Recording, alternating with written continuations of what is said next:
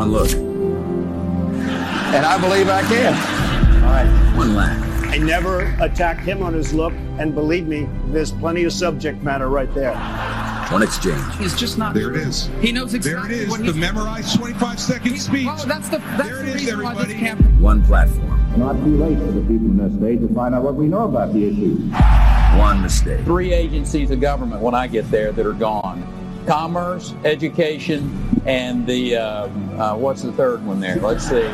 And now one night. But this is no ordinary night. Every four years, America gathers around to hear a vision for our future. And what happens here tonight may determine that very fact. This uniquely American tradition is the envy of the world. It has the capacity to change world events, improve lives, inspire generations. Welcome to the great debate over the future of the greatest country the world has ever known. So, no, this is no ordinary night, America. Put down your phone, pick up your popcorn. You're going to want to see this. Welcome to the first Republican presidential debate, presented by the Ruthless Podcast.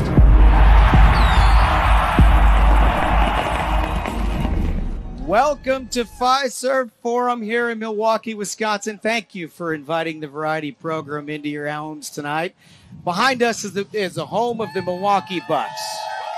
And a wonderful crowd. But tonight, it serves as the first step in a journey of replacing Joe Biden as president of the United States.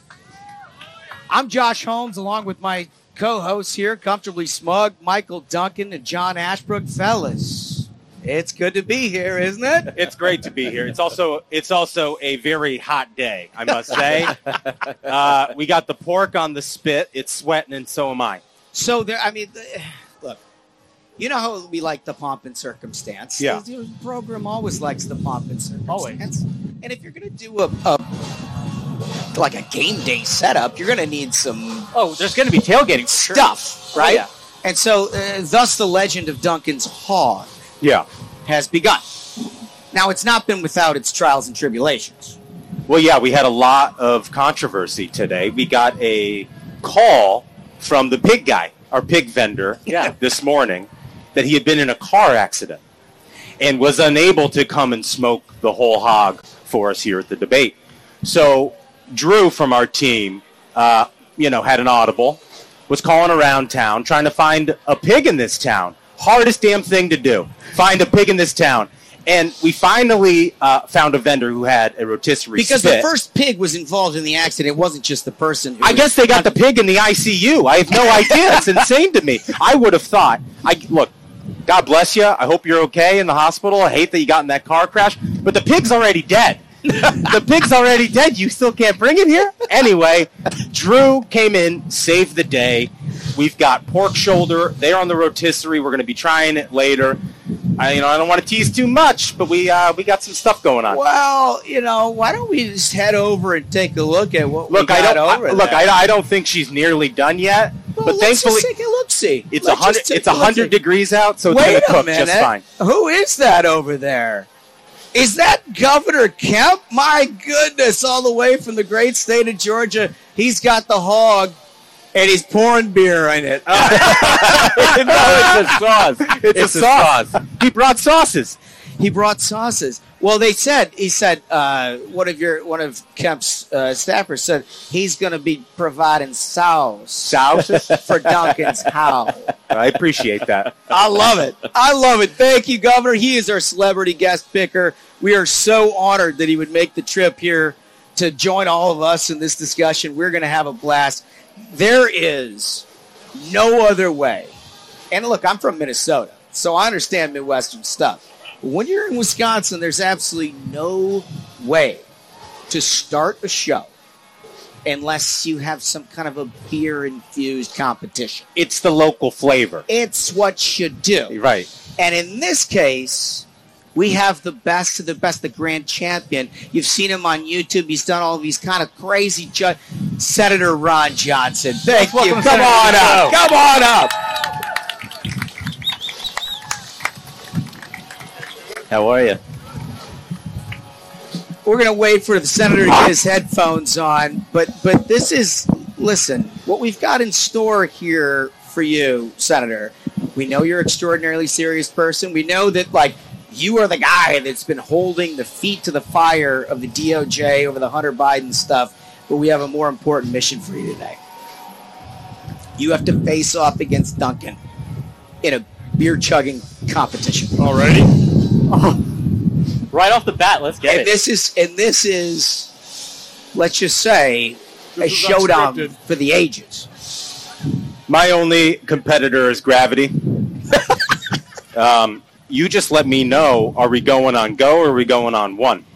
Uh, Because I'm gonna need a countdown. why don't I say three, two, one, go? Okay. And you go on go. Okay. Does that work? Is everybody good with that? Sound fair? Are we going to have it on our, on our lips or on the table? Oh. Wait. Uh, what? Do we go from the table or is it our? Oh no, no, this is a, Oh, a- this- a valid question. Yeah. I think you have to From have table. on the table, and it needs to be resting on the table. Yep. Glass back down on the table. Yeah, you can have your hand around it, but you Okay. can't. It has to Where you have go. like you know, Okay. and and any other rules, Senator, that we think we should we're missing here. Just drink. Just drink. Solid advice. Are you ready? All right, folks, let's get some applause going. Let's go. Let's go. Let's go. Let's go. Call it. Three, two, one, go.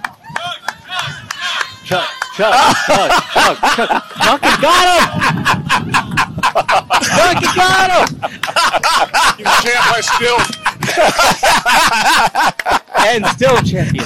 You're good. A champion, nevertheless. You're a good sport, Senator. Good sport. Thank you so much for doing I was you unprepared. Well, you've been out in the heat all day. I have. I mean, so we showed up yesterday in beautiful Milwaukee, Wisconsin. It was 75, a slight breeze out of the southeast, like a nice sort of like caressing almost fall day. and then this morning, it was 103 degrees. Yeah, I hate to point out to you guys, you're in the shade, so you don't need sunglasses. Yeah. And I just put on this coat because I'm sweating so much just to cover up the sweat. Why are you guys wearing coats? It's, it's game day. It's game day. Apparently, game. geez. You know? But anyway, so here I am. You just humiliated me in front of my constituents.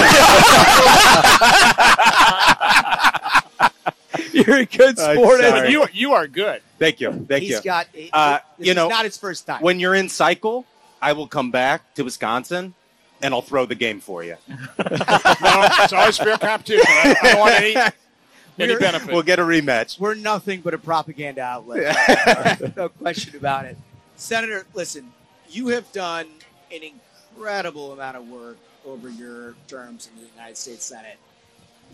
Right now, I think that there is basically nothing that is more important than your oversight work that you've done now for months and months and months at trying to bring some accountability to a Justice Department that actually is having nothing, absolutely nothing, plain as the eye can see. Tell us a little bit about it. Well, Senator Grassley and I uh, started investigating, well, literally corruption within the federal government. But we focused on Hunter Biden leading up to the impeachment. Is all became aware of the fact that Hunter Biden was employed by Burisma. He has no skills to offer them.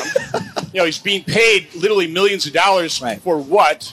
Well, it's obvious, isn't it? Yeah. It's it's always been obvious. That's what what drives me nuts is the corruption of the Biden crime family has been so obvious, and, and yet the mainstream media goes, "Well, there's no evidence." How, how much evidence do you need to have? So Senator Grassley and I laid out. You know, we had treasury records that showed millions of dollars transactions between all kinds of different countries. Uh, obviously, proved the conflict of interest in Ukraine. I mean, just the timeline of that alone. The fact that you have the Revolution of Dignity. Two months later, Devon Archer meets with the vice president in the White House. The vice president jets over to Ukraine, is named the point person for the administration. Devon Archer joins the board. The UK seizes uh, $20 million of the Burisma's oligarchs' assets. Then Ar- uh, Hunter joins the board. All this happens within 30 days. I mean, this is the stuff that you're not hearing at all, right? Right. I mean, unless you're tuning in to Ron Johnson or a handful of others, you're not hearing anything about this. So again, the, cor- the the scheme is set up, the grift is set up, and then it just kind of plays itself out to the point where, you know, the, the head of Burisma wants to get involved in the U.S. and it's a problem for him because he's viewed as corrupt, and they start putting pressure on Shokin to investigate him, even though they've been singing Shokin's praises. They're, they're very they're very happy with the prosecutor general in Ukraine, but he wasn't investigating Burisma. So he starts. That's the moment Joe Biden decides this guy's got to get fired.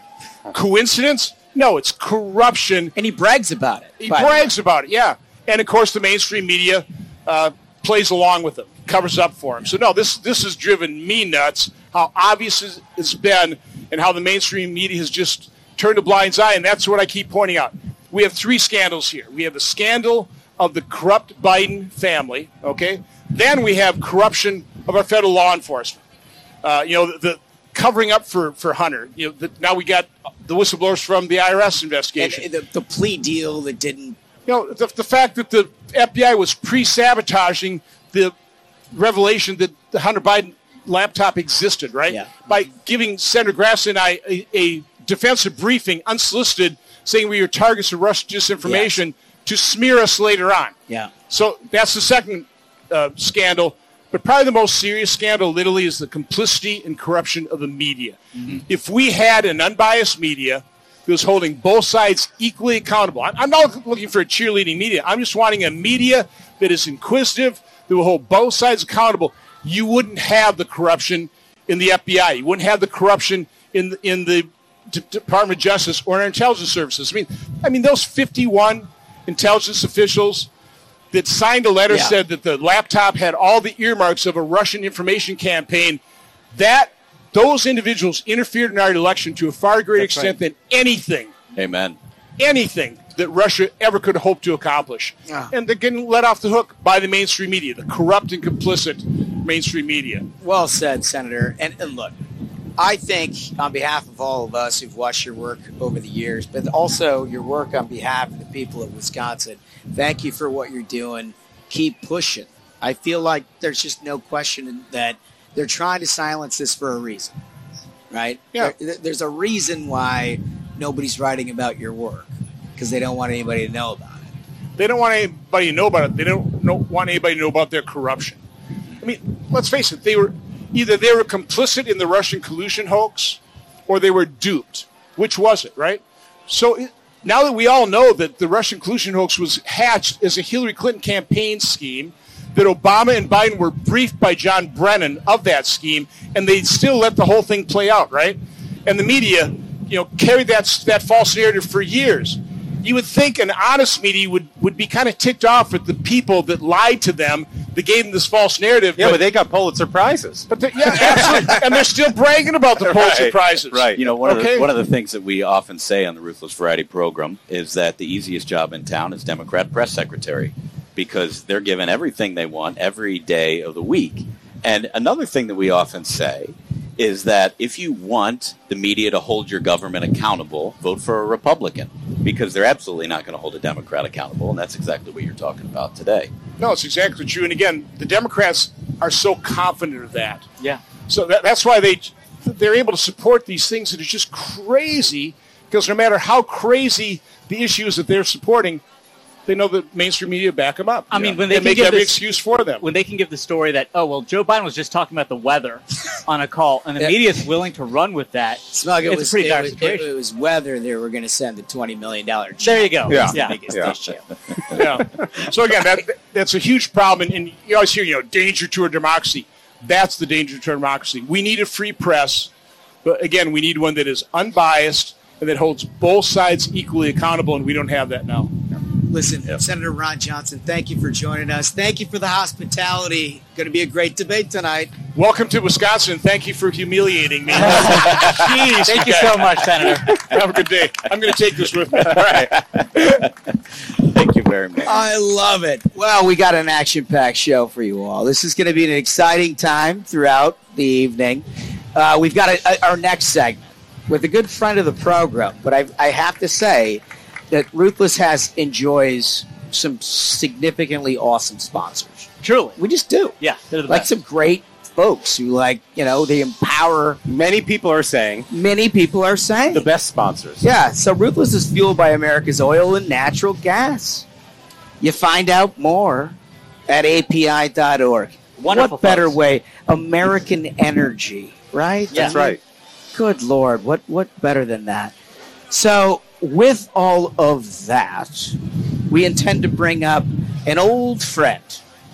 He's a little uh, crusty around the edges, and he's over there, uh, I think, hobnobbing with the wolf currently.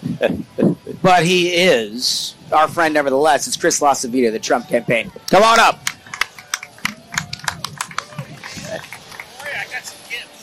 What are you? You're bringing us things? Oh yeah, oh, yeah, okay. know. I knew it was going to be this. Okay, okay. This is the, Oh the no, this official is the bingo, card. card. This, is, the Ron, the Ron the DeSantis propaganda. bingo card. He's giving us propaganda. But that's his job. That's his job. That is his job. You know what? That's gonna that's gonna be my first question. This is my first question for you, Chris. Whoa, let him get settled. Let him get settled. I'm settled. Oh, that's why do good. we why do we get bingo cards and not Donald Trump here tonight? Ooh, Ooh! I like that. Jeez, yeah, he came Yeah, up. I, I'm out, I'm, I'm out here in a Stir it up! Yeah, I, I, know, I love that. I, I, love wanted, I, I, I wanted to make a Donald Donald Trump bingo card, but it was all blank. Yeah, I know because there's you, you could not put his record on one card. That's I mean, okay. you just couldn't do it. But but to answer your question, I mean, when you're 40 points up, you know, it- it- what did Roger Ailes say back in uh, 1988 at the Democrat debate? He said uh, he said, "Ooh." Eight wieners lined up for roasting. We don't have wieners. We got pork over there. Yeah, I saw that earlier. Yeah. Yeah, Jeff is doing it. You know so- why it's so hot? Why? Because all these damn politicians in town. they bring a lot of hot air with them.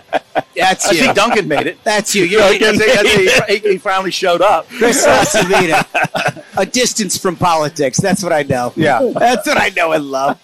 Listen, we have known you and worked with you for 20 plus years. There's no more skilled operator in the game. And I think we've talked about uh, throughout the last several weeks of the Ruthless Variety program about how the Trump campaign feels like it's got a, a, a look and feel that's a, more professional. You guys are are executing the infrastructure. You're doing sort of the nuts and bolts piece that it was missing over over. And I'm not asking you to uh, make comment on previous campaigns, but I'm saying is, how do you guys think things are going? Obviously, there's a lead in the polls, but like, uh, how do you think they're going? Well, so um, well, first of all, it, it's great to be here. Uh, uh, uh, you guys are fantastic, and it's great seeing you all here again. Um, and, and we do, we do share a lot of history.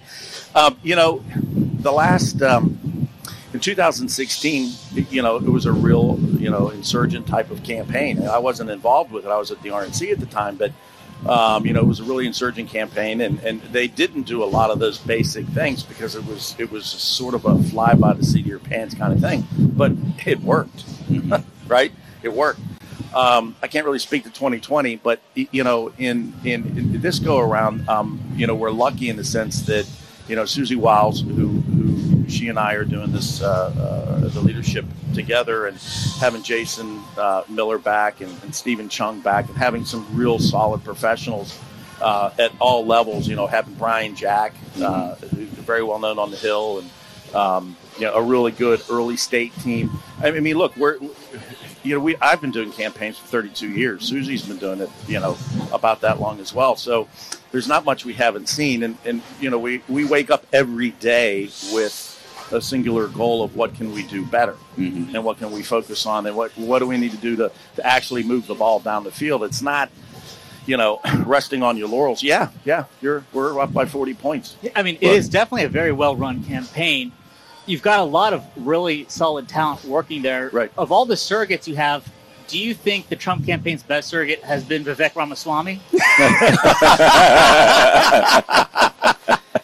He certainly Is he coming is for a- your job, La? 'Cause I, I, don't. You know, I don't I'm, want I'm that. Not, I'm not worried. I'm not worried about my job, but but uh, uh, you know, I mean, we, we and we, that's the other thing we, we do. We have a great operation. We have great surrogates. Uh, there's a lot of people that are out there, you know, willing to speak on behalf of the former president and, and engage. But um, again, it's it's about accomplishing the basics, right? Getting the, the the blocking and the tackling done, and then you can focus. Once you know you have those basics done, you can focus on the bigger things, which is pushing message and and you know dealing with all the other things that we as a campaign have to deal with that historically no campaign's ever had to deal with. That's true. So, Chris, Right. you, you you mentioned pushing message, and you and I, of course, have worked together Yep, uh, over yep. the years as well. And tonight, uh, President Trump will be on uh, an interview with Tucker Carlson. Correct. And I'm wondering if you can just tell our audience a little bit about what they can expect to hear from the president tonight. Well, a, a great question, and you know, a thing to remember: it's it's a little over an hour long, and I, of course, I don't know how much they've edited, um, but it's an hour of pure substance. It's not showboating from you know uh, a moderator who wants to put a video clip up like they're going to do here at this debate, trashing the president. Mark my words, it's going to happen. Um, and it's just going to be a substantive discussion on the policy issues and the issues that people and the voters care about, want to hear, and and and you know they want to know, you know, what are the plans. Uh, you know that you're going to have to you know get the economy back on track, eliminate inflation. Can I ask you about that though? I mean, yeah, so, so let me interject for a minute Yeah. because we've seen a lot of the candidates who we're going to see here tonight um, go and talk with Tucker. We saw the big Iowa forum and, and whatnot. Yeah. And it, there appears to be a lot of mirroring back what they think Tucker wants to hear. He's got a big audience. He's a big deal. He's got all kinds of things. Mm-hmm. Like we all know what Donald Trump's foreign policy was because we lived it. This was not a, a, a passive isolationist. I mean, he killed Soleimani in Iraq with a with a missile. Right? This guy had a different point of view than either sort of your classic liberal libertarian or your It's actually sort of one of those school- little missiles that doesn't leave a lot of damage. It just goes in and then shreds everything in sight. It's pretty cool. Yeah, what's it? You say uh, smug, you turn Yeah, him into he, tur- he salsa. turns Soleimani into salsa. yeah, Yeah. Salsa. yeah. So are we gonna hear, are we gonna hear a little bit of nuance? I mean, because I think that's the biggest I think thing. I think what Holmes is asking is is it going to be interesting stuff or is it going to be more about you know freeing Julian Assange? yeah, are we sort of the pet- bobbleheading? Are we bobbleheading along with things? And I don't think that Donald Trump has done that. No, but but, I mean, but, but I've seen a lot of candidates go into Tucker and do that. So that's and my Donald question. Trump's not like any other candidate. I think everybody knows that. Um, uh, you know, that, uh, he's he's the last person that would mirror what someone wants to hear. I mean, I think we have a body of evidence that proves that point. I'll just leave it at that. He's a touch confrontational to some. Um, but I, I, yeah, I think it will be. I think it's it's uh, uh, you know again it's substantive. It's on policy, um, and it's not going to be um, you know any gotcha stuff, and, and you know which is what we'll see here tonight. And uh, you know it, it'll actually be a substantive discussion about an hour long, maybe a little longer. Um, we're excited for it, and uh, I know Tucker was excited about it, and uh, you know it's uh, and it's going to get a lot of eyeballs. Do you have a timeline in your head? I mean, so we've got one more that's officially scheduled in September at the Reagan Library, Right. out on the West Coast. Uh, there's been talks of uh, th- debate three and four. Right. Do you have a time? And, and of course, there's like a criteria Right. for eligibility that's a, a rising deal. So, it, in, in and of itself, will win winnow the field. Do you have a timeline in your head about when it makes sense? That's right. For Some- Donald Trump to come in. Some people are calling this Trump's bye week. Right. Um, so uh, it, it- that's uh, yeah. Well, he's not going to be in in California. So I mean, Really? Yeah. We're well, not I gonna, mean, that's news. Yeah. Right. No, that's news. no. we didn't heard that. There's no before. plans for him to show up in California. Yeah. Uh, I mean, well, first of For all, the next debate? Well, first of all, with President Trump, you know, he could change his mind at any moment, right? But I think he said the other day you should take his his truth for, at face value uh, when he said debates, right? Uh, and you should just assume that he won't until he does. But what makes the next debate interesting is, you know, it's being it's run by Fred Ryan, Washington Post. They've never invited Donald Trump, former president or as president, to speak at the Reagan Library. That's interesting. I Ever. didn't know that. So why the hell would he show up? Well, let me ask Well, you. that seems that seems like kind of an excuse because I mean he did CNN for a town hall himself, Yeah. Oh, yeah. so he has no Certainly problem did. going to adversarial media when it benefits. Oh, it's him. not so much. It, it's not about. It's not an adversarial thing. That's matter of fact. what does we he look for? What that. does he want? He wants an adversarial stuff engraved is great. No, no. I think that I think that there's a there's a degree of respect that should be conveyed to a president, to a former president. I think even you would, you know, agree with that. along those lines, Sure. if he starts skipping debates, let's say Donald Trump, it looks like he's headed that way, but let's say he gets the nomination, Right. He's in the general. What's to stop Joe Biden from saying, "Well, I'll skip debates too. I'm You back know, in my basement." Yeah, I'm glad you brought that up because I, I heard the chairwoman of the RNC say that earlier, and I have not heard a more ludicrous statement. It- it- it- probably all week. There is no comparison between a primary debate when you're 40 points up, mm-hmm. right, against the sitting incumbent president of the United States is going to. I mean, that's an apples to oranges comparison. It, I, I found it ridiculous and quite frankly a little disappointing that people would be doing the bidding and providing the excuse framework for Joe Biden, the incumbent president of the United States, who Donald Trump's going to Shots fired, huh? Bingo. No, I'm just setting the record straight. Yeah. All right. So, so well, he, he's a straight shooter. so he Oh, has. yeah. Yeah. So he's Yeah. so he'll obviously be on with Tucker tonight, and that's uh, a recorded interview. Chris, can we also expect him to truth throughout the debate? I mean, will he comment Oh, is on he what going to people do are saying? rapid response? We'll, we'll- well, the campaign, you know, our campaign is here Yeah. in full force. Full force. yeah, we've Um, seen. right. I read about Yeah. it this morning. Yeah. But see, th- this is this is this is this is the thing I'd Yeah. actually like to point out. So we're going to be engaged the entire time. yeah. Uh, we're going to be engaged the entire time as it, you know, as if you know President Trump was here, um, because well, he is going to be here. Right. He is here. Right. And you know, he's going to be the most debated topic in this debate. Right. So uh, of course we'll be here to engage and push back and and uh, and applaud. Um, but but uh, you know. It, Again, at the same time, we're not taking our eyes off the ball, which is, you know, moving toward the real election, which is the one in November Well, let's- 24th. So so so back to the debate Yeah. tonight. Yeah. Can You I mean the forum? Can I get you? Can I get you to say a positive thing about one of the candidates who are going to be on stage? Sure. Who are who is not Vivek Ramaswamy? Sure, Tim Scott is You think a Tim great Scott? is a great United you think senator. you think he'll do a good job tonight? I do. Okay. I Yeah. do. That is, do. that, Yeah. listen, As a matter a of fact, gracious, what- what a gracious overture. I'm, I'm a very gracious guy. We- we know this And- about and you. look- Come to know look, and love. I mean, go, I mean, I you know, uh, Governor Burgum, God love him, blows his Achilles today. He got some great pregame press. You know, he got all you know cracked up when I know, imagine you're going to help him to the stage. you know, Chris. with this with this crutch, talking about you know farmers need to stand up and on two feet, which they I should. love Don't it. be dogging He was I love it. We love Oh, but he- Burgum. I do Fellas, we, we, we, we need to move on. But Chris, I can't thank you enough for consistently coming here defending not only President Trump, but just like having fun with the fellas. Yes, I really appreciate you doing Hey, this. thanks, guys. Thanks a bunch. it. Thank you so much. Chris soon. LaCivita, everybody. Great to Thank see you you. so much. That was fueled by America's oil and natural gas. You can find more at api.org. We will be right back after this short break. This episode is fueled by the American Petroleum Institute. No matter your politics, no matter the debate, one thing is certain America runs on affordable, reliable energy. America's policies must recognize that Americans benefit from making, moving, and improving the energy right here in America. Today, America's oil and natural gas industry supports nearly 11 million jobs and provides American energy to keep this nation strong. Learn how at api.org.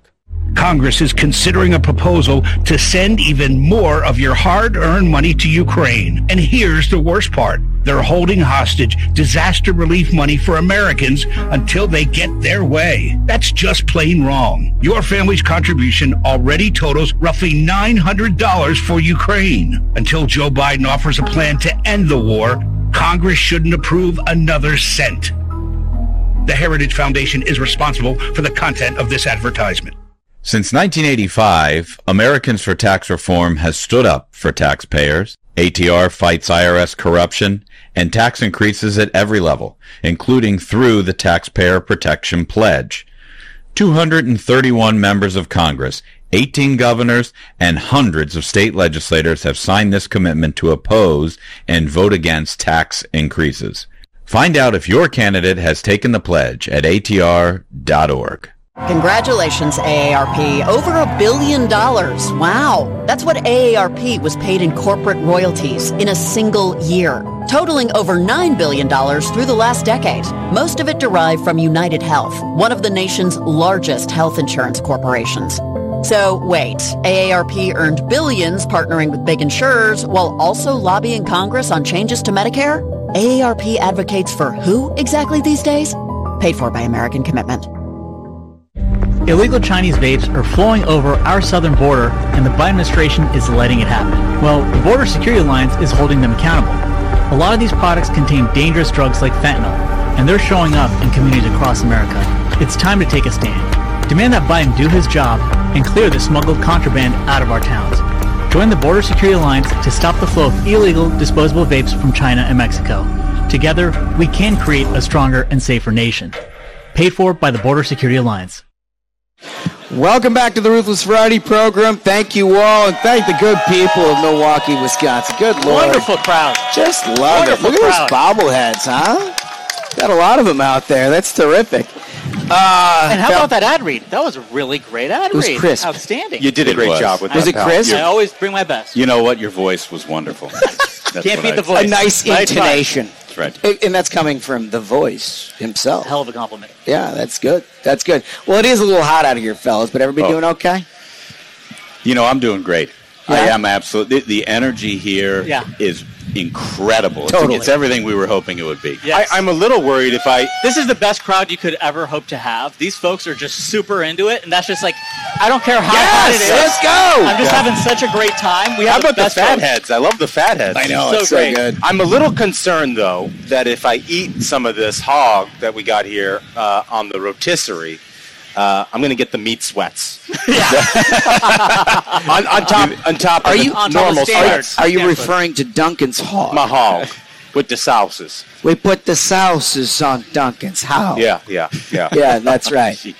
Uh, shout out to Joey Brackets over there, by the way. If, for those of you who follow around with the uh, Ruthless Variety program in our Hack Madness Thank you tournament so much. every year that we do with the worst journalists in America, that guy uh, over there with the tie looking totally professional, shaking his head and He brings all the hack bracket coverage. That's the guy it's, who it's the follows biggest tournament. Yeah, he's like the Clark Kellogg of bad journalists.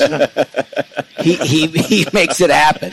I love that. All right, so one of the things we want to do for everybody is provide a little bit of insight from our perspective about what you can expect tonight and what we think people need to do.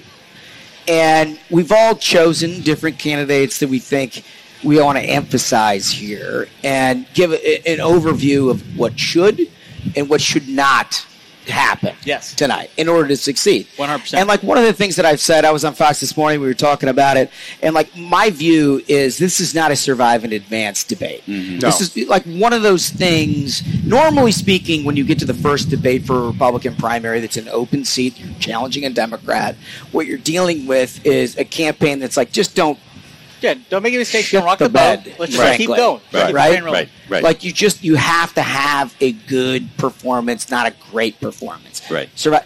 I'm not sure that's the case tonight. What do you guys think? No, I, I think this is do or die for Yeah. a lot of these campaigns. I mean, if you are, you know, not supporting President Trump and you support one of the candidates that are going to be on stage tonight, you got to feel a little bit of anxiety. I Yeah. mean, what LaCivita said is obviously true about Donald Trump leading in the polls by a huge, huge, huge margin.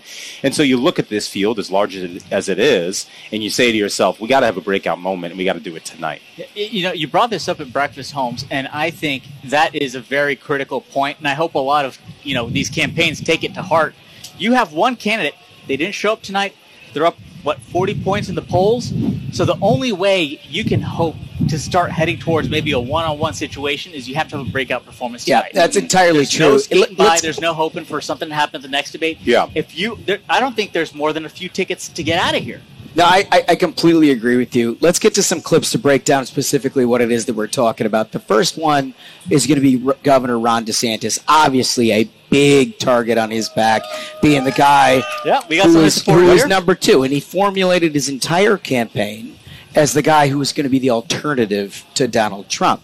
How that's worked out over the last couple months, anybody's guess. Tonight's his real chance to reestablish his footing here. Here's the first clip that I'd like to play. Leadership matters. We refuse to use polls and put our finger in the wind. Leaders don't follow, they lead. So this is Ron DeSantis at the height of his political powers. This is the night that he won re-election in Florida by a record margin. Huge win. That the entire country tuned in first because it was East Coast time zone. Yeah. And looked at him looking presidential, sounding presidential, Mm-hmm. talking about how leadership matters and not talking about how to tailor make your message to try to not offend people right? And i think that this in particular from my perspective is what he needs to get back to here tonight. I this is the biggest thing that he needs to convey. This guy you can see in the oval office. You could watch him walk out into a nato meeting and provide the kind of leadership that people sort of respect and you know that he's not worried about what other people think of him that in my view is like the number one thing that he needs to accomplish you guys got any thoughts Yeah, I mean, I, I, I agree with you 100%. I think, um, you know, he's a lawyer by trade. And my one fear with Ron DeSantis is if he does too much explaining and not scoring points, he can get himself into trouble um, in the back and forth with other candidates. well i think so so i'm going to get to that Okay. actually that is a very very well timed segue astute. to Okay. clip number two let's give that one a play For example, we're going to create something called Schedule F. Anybody that has any policy making role is going to be recategorized, not subject to civil. So we have a lot of levers at our disposal, and we are going to push those levers because we cannot have a situation where we, the people, have the bureaucracy, unelected, constantly imposing its will on us. We're going to repose, impose our will on it. to your point, Duncan, this is a very smart guy. Yeah. He doesn't sort of like land on a position No. so much as he studies what it is that gives him that position. The problem that he has as a political candidate on a national stage often is that he feels the need to explain to you what Schedule F Nobody cares. actually is. Nobody cares what Schedule F is. Just say you're going to be able to fire whoever the hell you want. There it's you as go. simple as that. But the, and the thing is, he can say that with some credibility Yeah. because he has gone through the Florida bureaucracy with a meat cleaver. Yeah. And he fired someone the other day who was not prosecuting crime in the, in Orlando. These, the, I think I saw a stat that showed 42% of crimes had not been had, had not actually been charged. And he he looked at that and he was like, "This is this is not acceptable," and he took the person out. And I think that's what a lot of voters are interested in so seeing. from the layering next in the president. accomplishment in addition to his view. Yeah, no, no one can argue. No one can argue that the guy has an incredible record that he's accomplished in Florida, and he won a state that used to be a swing state by 20 points, right? But he has to pick his moments and be very, very concise and clear in the rhetoric. The one trouble is, though, is because he knows so much, he says too much sometimes. Yeah. with the schedule F. Yeah, I think that's right. And Smug. I want your reaction to the next clip. We've got uh, the the third one. It's a bit self-serving. Yeah, yeah. Okay. But I felt like it was a good one because honestly, we just saw it last week. Let's play clip three. Why are you running? And I can tell you, you know, I'm running because this country's in decline. Simply managing decline isn't going to be acceptable. We have to reverse the decline. But doing that is not about me.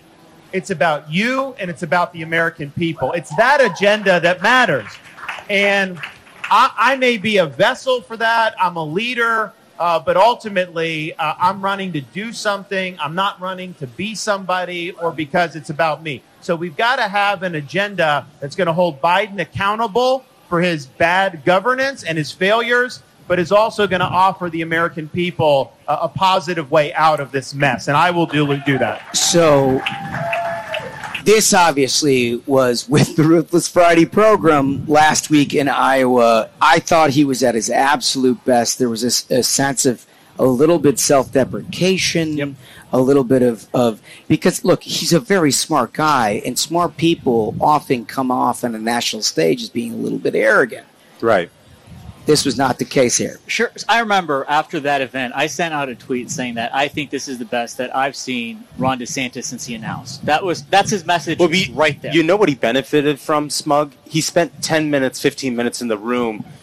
He sat down in a booth and he watched the show and he hung out and he had some Guinness with uh, with his wife and the, everybody that was sitting there in the in the booth and he relaxed. If he gets thing. out there tonight and he gets into that mode of relaxing, Yep. I think he's going to do fantastic. The other thing, and I think the fact that Donald Trump is not here, and this benefits Ron DeSantis, is if you look at all the viral moments that Ron DeSantis had as governor of Florida in those exchanges with the media and the press conferences, he's always returning fire, right? He's getting a question, he thinks it's unfair, or they're, you know, they're, they're characterizing something um, that isn't accurate, and he responds in kind, and he is on fire when he does that. I'm telling you, if everybody on this stage tonight attacks him in the same way, I think he's going to be just fine. Fascinating. Look, I think that's good analysis. We want to get to more. Uh, just a reminder this segment is brought to you by Heritage Foundation. You find out more at heritage.org. Great organization, Great- by the way. They provide incredible amount of information that we use in the Ruthless Variety program, and I'm sure it's good for arguing with your relatives at Thanksgiving. Right? 100%. So uh, you got to look at that. So, all right, Smash. I think you got our next segment here. Uh, Nikki Haley. I, I, I sure do. And as you guys know, tonight's debate is not strictly a contest among men. In fact, one of the most accomplished candidates on stage tonight will be a woman. Nikki Haley is a successful businesswoman. She's been a governor, and she, of course, was the U.S. ambassador to the United Nations. And we spent some time talking to Nikki Haley's campaign today about what we might hear tonight. And, fellas, I think we can expect to see her foreign policy chops on full display. Lee, let's go to clip number two. Last year, we gave over $50 billion in foreign aid. Do you know who we gave it to? We gave it to Pakistan that harbored terrorists that tried to kill our soldiers. We gave it to Iraq that has Iranian influence that says death to America. We gave it to Zimbabwe that's the most anti-American African country out there. We gave it to Belarus who's holding hands with Russia as they invade Ukraine. We gave money to communist Cuba who we named a state sponsor of terrorism. And yes, the most unthinkable, we give money to China. When I am president, we will stop giving money to countries that hate America. So her, so her campaign, very powerful, and her campaign says to expect her to project strength tonight. And not only will she walk through that point, but I think she's also going to challenge some of her competitors on their foreign policy bona fides as well. and Michael, I, think yeah, I think that's extremely smart because it's her wheelhouse, right? I mean, this was somebody who was ambassador to the UN. Nobody on that stage can speak to the minutia of foreign policy and get very specific in a way that Nikki Haley can. And I mean, you just listen to in the clip, it, she she has the benefit of being, you know, very deep in her knowledge of foreign policy and the ability to make it approved for consumption on the campaign trail. That's a tough thing That to is. do. Donald Trump did it very well, and that's obviously one of the reasons he was so successful in 2016. You remember that um, debate in South Carolina where China, China, China. and he called out uh, Jeb in the war in Iraq. Uh, but Nikki is is absolutely fantastic. It's where she shines is on foreign policy. I expect she'll do very good on the issue. Well, she also shines when people test her. And I don't know if you guys remember, but when Don Lemon said she was past her prime, Oh. she did not sit back. Lee, let's play the next clip.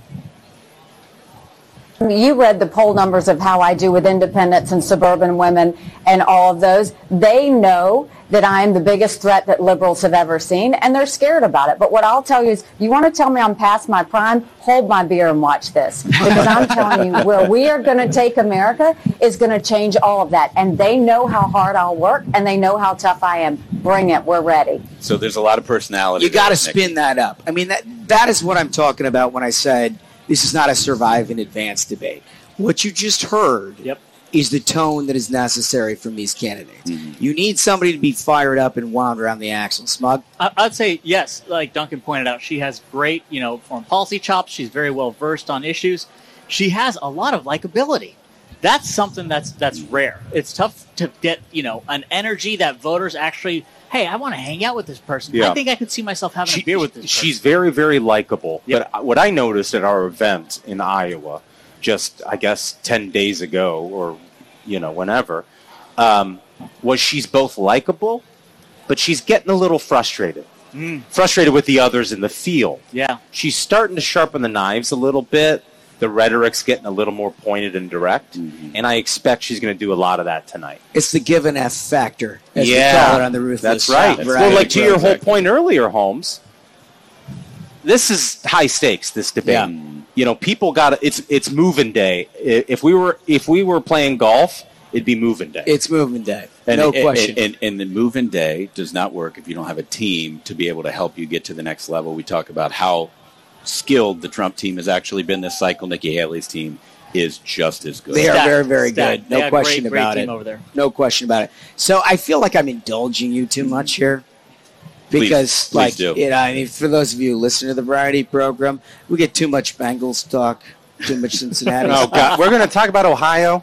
Uh, uh, we don't have any choice. Okay. We don't have any choice. And and so uh, Ashbrook, please enlighten us as to Sure.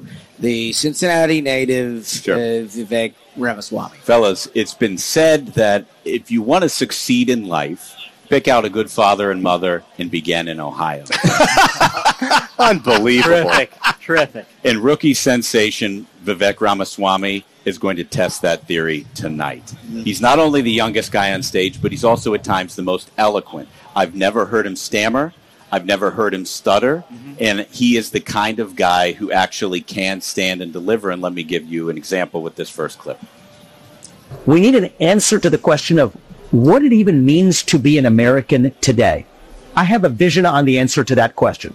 I think it has been a long time since Ronald Reagan that we had someone who led from the White House with an actual positive vision of this country that is grounded in the truth. And that's the way I'm going to lead. And that's what called me into this race. Even though I'm young, I think that actually helps me reach the next generation far more effectively than an old generation of professional politicians.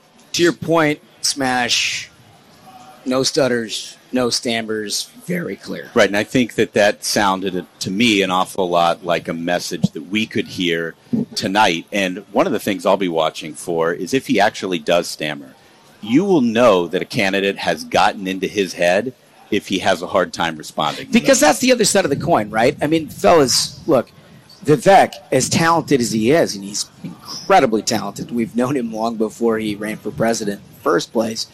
Uh, he's not been on this stage. Right. He's not been in Fiserv Forum. He's not had millions of people watching him.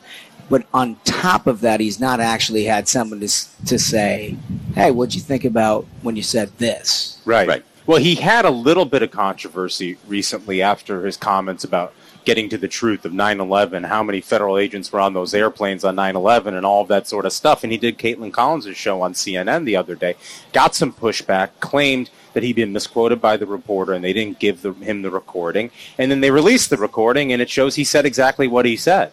Yeah. I, what I'm wondering, I guess my the issue with with Vivek is he is incredibly polished. His you know red his rhetoric is is is always on point. The problem is he, sometimes he just talks too much. Mm-hmm. He talks too much and gets himself in a little bit of trouble mm-hmm. here and there. I mean, I'm half expecting him to say we need to know the truth about you know Doug Burgum tearing his Achilles heel and Yeah. if there were federal agents there that took him out at the basketball game. you know? Well, fellas, this A deep state conspiracy, no doubt. Yeah, there's, there were feds on the grassy knoll watching him play basketball, and they took out his Achilles. It's a false flag operation for him to get a boost in the polls. Let's go to the Capitol. Well, this, yeah, this this this may be his first appearance in a presidential debate, but he is no stranger to interaction with hostile questioning. You mentioned Kaitlan Collins. He also had a famous interaction with Don Lemon that happened just a couple of months ago. Let's go to that tape. With due respect, I find I find your explanation reductive and actually insulting, including to black Americans, to say that black people today, compared to 1964, 1865, haven't made progress in part because of the freedoms we secured. And the Second Amendment was Black part people, of what wait, hold, hang on, that please. I cannot keep a thought if you guys are talking to me in my ear. So, uh, hang on one second. So, to say that that black people, say, say what you said again. Black people secured their freedoms after the Civil War. It is a historical fact, Don. Just study it. Only after their Second Amendment rights have- were secured. Well, here's where you and I have a different point of view. I think we should be able to express our views regardless of the color of our skin. We should have this debate I'm not saying you without me regarding you as a black man, insulting that but you're me sitting regarding you as a fellow citizen. That you're That's what I think we here, whatever ethnicity you are, explaining to me Whatever ethnicity I'm, I'll what tell it's you- like to be black. Whatever America. ethnicity I'm I'm, I'll tell you what I am. I'm an Indian American. I'm proud of it. But I think we should have this debate. Black, white, doesn't matter. I think we should have this on debate, but I think content of the if you're gonna do it, you should do it in an honest way, Look, in a fair think- way. That's stronger than mule piss. It is. Right. Right? Because Don- not and, only and- and, I mean, can we point out the fact that Don Lemon is a historic a-hole? Yeah. Oh, also, but that's the thing is dunking on Don Lemon. I mean, he's like one of the dumbest guys who's ever been handed a mic in front of a camera. Yeah, but- but- but- I mean, how is he going to perform when he's in a room of With Chris? Christie. He's like This Chris is- Christie's this- a professional killer. this He's is- on stage with them tonight. This is a fair question, but I think that what he demonstrated on CNN, he, this guy is a rookie. Remember, he's just learning this process. What he demonstrated in a very uncomfortable, contentious conversation that he is not going to back down. This is a guy that will hold his own, and I expect him to do the same I love that. tonight. That's great stuff. We need to transition to the next one because we're going to keep breezing through. We've got uh, Tim Scott. Yeah, uh, I have Tim Scott, uh, and I think there is nobody on that debate stage tonight that does personal biography stronger than Tim Scott. Um, you know, this is a guy who's talked about his grandfather, talks about his mom, and he always finds a way to relate it back to, uh, you know, the content of the interview or the issue that's being discussed. Let's go to the first clip. My grandfather's 99th birthday would have been tomorrow. Growing up, he had to cross the street if a white person was coming.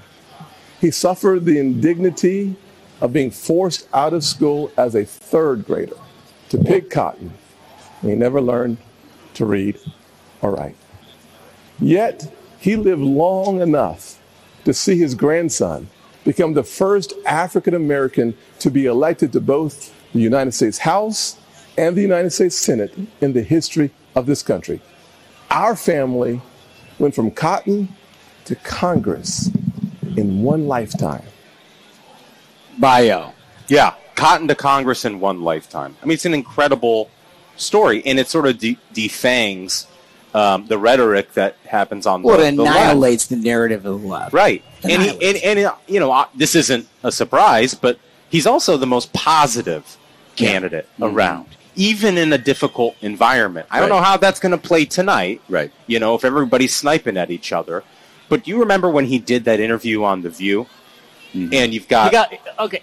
Here's the thing about that interview on the View. yeah, He got run over. Yeah. They destroyed him on the View. I felt bad for the guy watching that. Like Joy Behar, everybody they, they would or Joy. Well, they they're terrible people. she didn't but like the rest of the View He cast is just dunking on him and then saying, "Let's go to commercial," and come back and be like, "Let me talk." They dunk on him some more. Can I- say, "Let's go to commercial"? Can I respond though? How can he deal? with I this? think I, I, I get what you're saying, Smug, and yeah, it was obviously tough.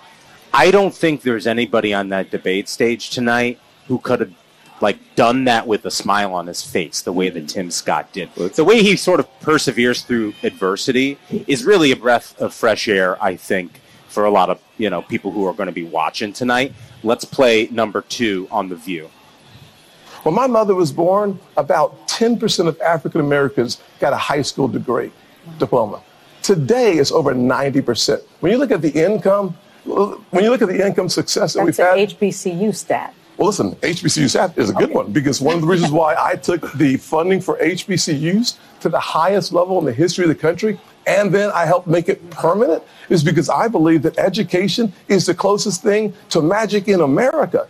He doesn't get shook. Locked in on a, an issue. Yeah. Also, Yeah. that nobody's talking about. He doesn't get shook even when he is interrupted during the middle of him talking about education.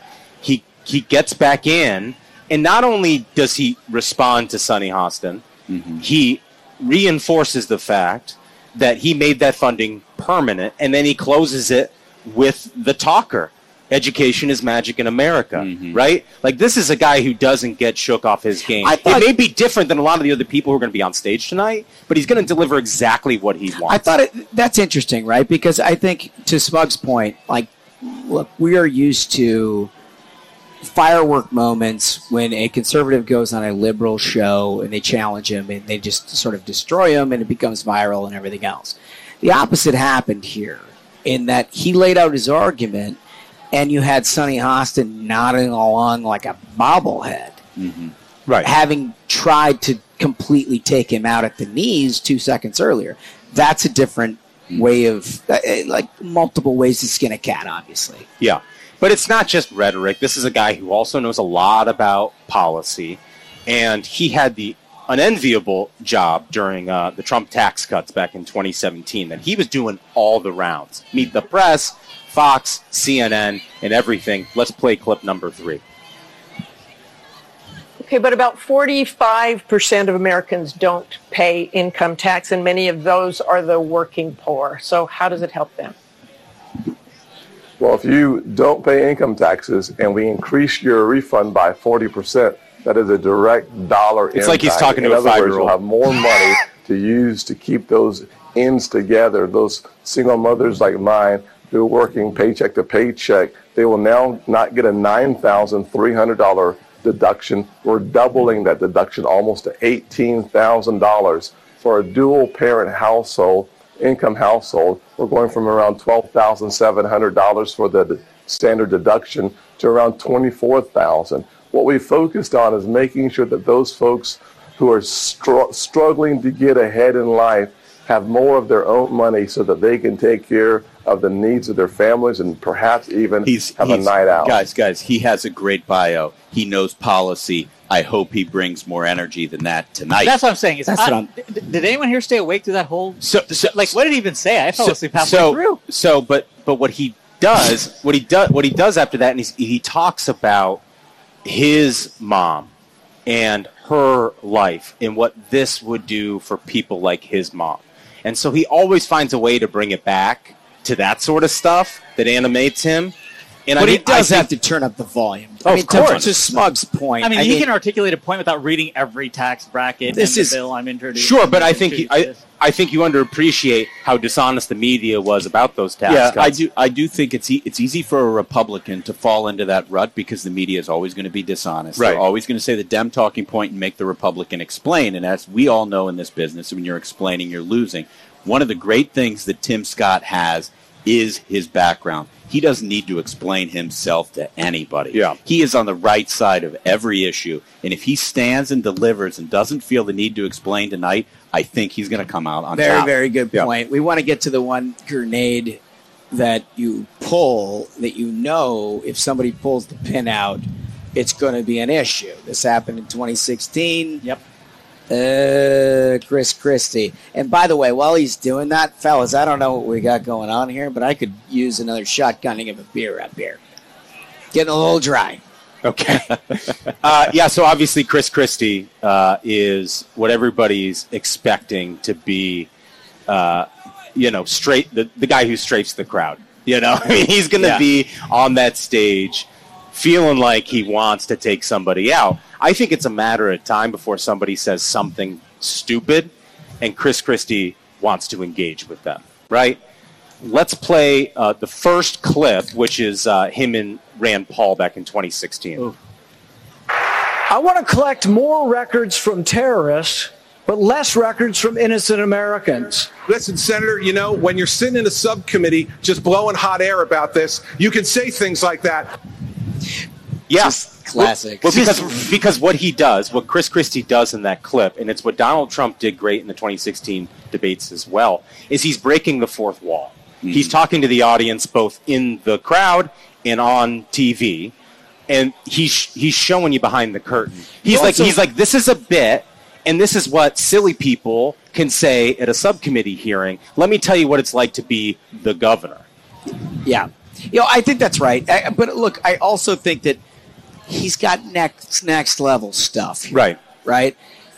A guy like Chris Christie can go into tonight's debate and have three things that he wants to say about every single person on the stage. Mm-hmm. And if somebody gives him the opportunity, he might unload the drawer. Yeah, right. And I think there's been a lot of talk in the mainstream media about, oh, he's going after DeSantis or, oh, he's going after Vivek or whatever. I don't know. I think if somebody tests Christie tonight, that might be a, a moment. my- and I don't know what that's going to also. If he tries to force it, by the way, Yeah. If he tries to force the confrontation with DeSantis or Vivek or whoever, that's not great stuff. Also, I think for some of the other candidates, this is free advice. If it's a glancing blow from Christie, move on. Maybe take the pitch because that's good advice. Because uh, Rand Paul found this out the hard way in clip number two. Let's go to clip number two. I don't trust President Obama with our records. I know you gave him a big hug, and if you want to give him a big hug again, go right ahead. And you know, you know, Senator Paul, Senator Paul, you know, the hugs that I remember are the hugs that I gave to the families who lost their people on hmm. September 11th. Those are the hugs hmm. I remember. And those had nothing to do, and those had nothing to do with politics, unlike what you're doing by cutting speeches on the floor of the Senate, then putting them on the internet within a half an hour to raise money for your campaign, and while still putting our country at risk. Look, Vivek is going to have to watch out for that tonight. Yeah, you know, you know he's getting battered when the It's a moderator's body like, bag. "All right, All right. Well, because what stop." Christie's doing, what he's doing there, and I've said this so many times on the show, it's the reason why Donald Trump was so successful in 2016 is he revealed the theater of politics. Mm-hmm. And that's what Chris Christie does in that clip. He's like, not only are you full of crap, but I know that that was all a scheme for you to raise money after Yeah. you did something on Yeah, the Senate right. floor. And when you do something like that, you're building a trust and authenticity with the audience. Christie needs that. Yeah. He has to have that. If you look at his fave on faves with the Republican primary, boy, oh boy, does he need that. Yeah. But it could change a lot of minds. It obviously, you know, it worked for Donald Trump being big and brash, and he didn't have a conservative record in 2016. But the Republican Party became a party that was animated by a lot of attitudinal things, not necessarily, you know, the uh, conservative accomplishments. And that's what Chris Christie also brings to the table here. Do you think that, I mean, look, it, there's been two weeks of press about what Chris is going to do in this debate. Do you think it's advantageous, knowing what we said at the top, that somebody's got to stand out here? It's not a survive in advance, it's stand out or go home. Do you think it makes sense to somebody to try to go toe to toe? I, I worry about that uh, because of the next clip we're going to play with this uh, senator from Florida. His name is Marco Rubio. Let's play clip number three. You see, everybody, I want the people at home to think about this. That's what Washington, D.C. does. The drive by shot at the beginning with incorrect and incomplete information, and then the memorized 25 second speech that is exactly what his advisors gave him. Those are the facts. Here's the bottom line. This notion that Barack Obama doesn't know what he's doing is just not There true. it is. He knows exactly There it is, what the he's memorized 25 second He's- speech. Well, that's the that's There the it is, reason why everybody. this- Slug, slug your ear to ear. Oh, my God. Just body bag the guy live on TV. yeah. Yeah, well, well, the, the greatest thing about that clip is he called his shot, right? Earlier in the debate. He, he says. He laid you know, the trap. It's He laid the brutal. trap, and then Marco walked right into the thing. Which is back to my point. Um, if Christie lands a glancing blow, maybe just let it pass. you really don't want to engage with the guy again because he'll put you in a body bag. I mean, Yeah. that's what this Yeah. guy does. And again, what did he do?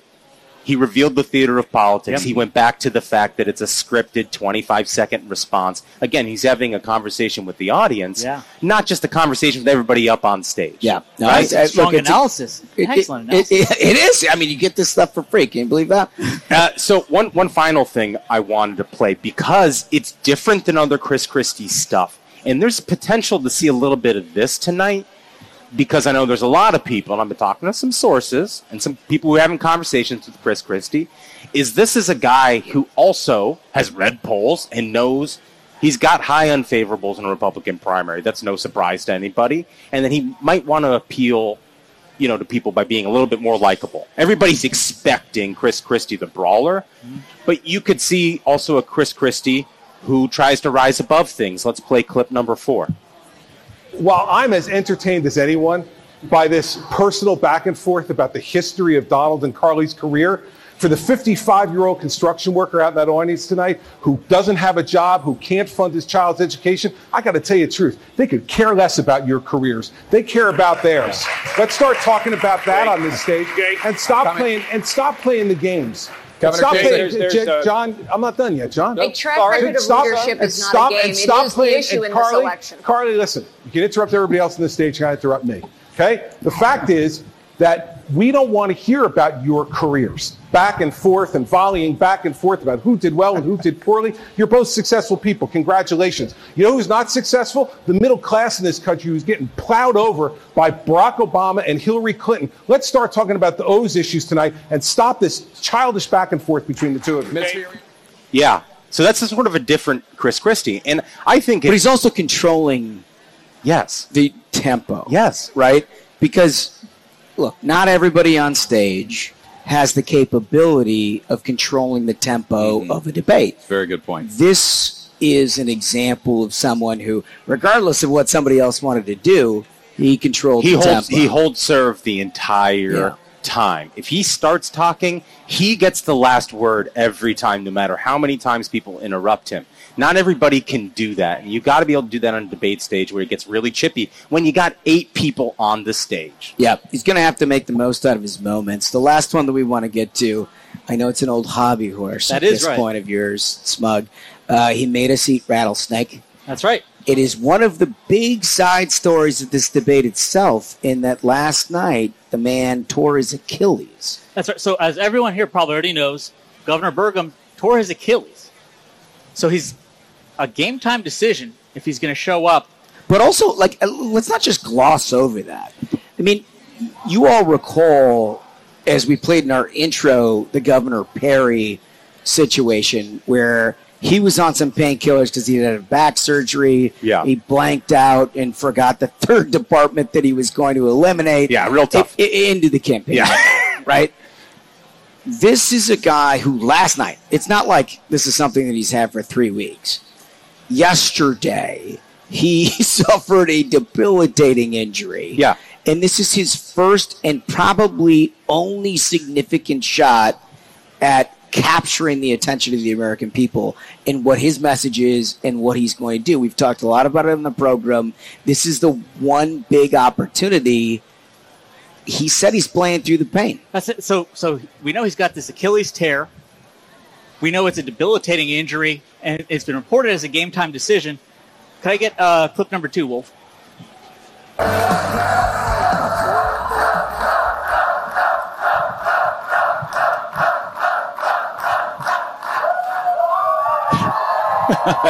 what a clip. Wow, feels like uh, ESPN game day in here. What do you think about that? Folks, I got a text from his campaign. He is going to be here tonight. Oh, wow. Dude, Person. Wow, you're breaking news. Playing through an Achilles tear, not taking any painkillers because That's he wants to be completely there. This is like this is like the Michael Jordan flu game That's in the is. NBA Finals. The towel over the head. Incredible. That's yeah. the thing. You're, you're, you, his team has confirmed to you. They have. I got a text since we went live. They said the Gov's going to be there. Wow. Playing so through this. so It's so tell me like what you What know look we all know the how the Michael Jordan flu game turned out Exactly. uh, what 38 separates what separates this from the Kirk Gibson running around the bases from like the Rick Perry thing that we saw in 2012 I'm, I'm really glad you asked. Could we get uh, clip number three, Wolf?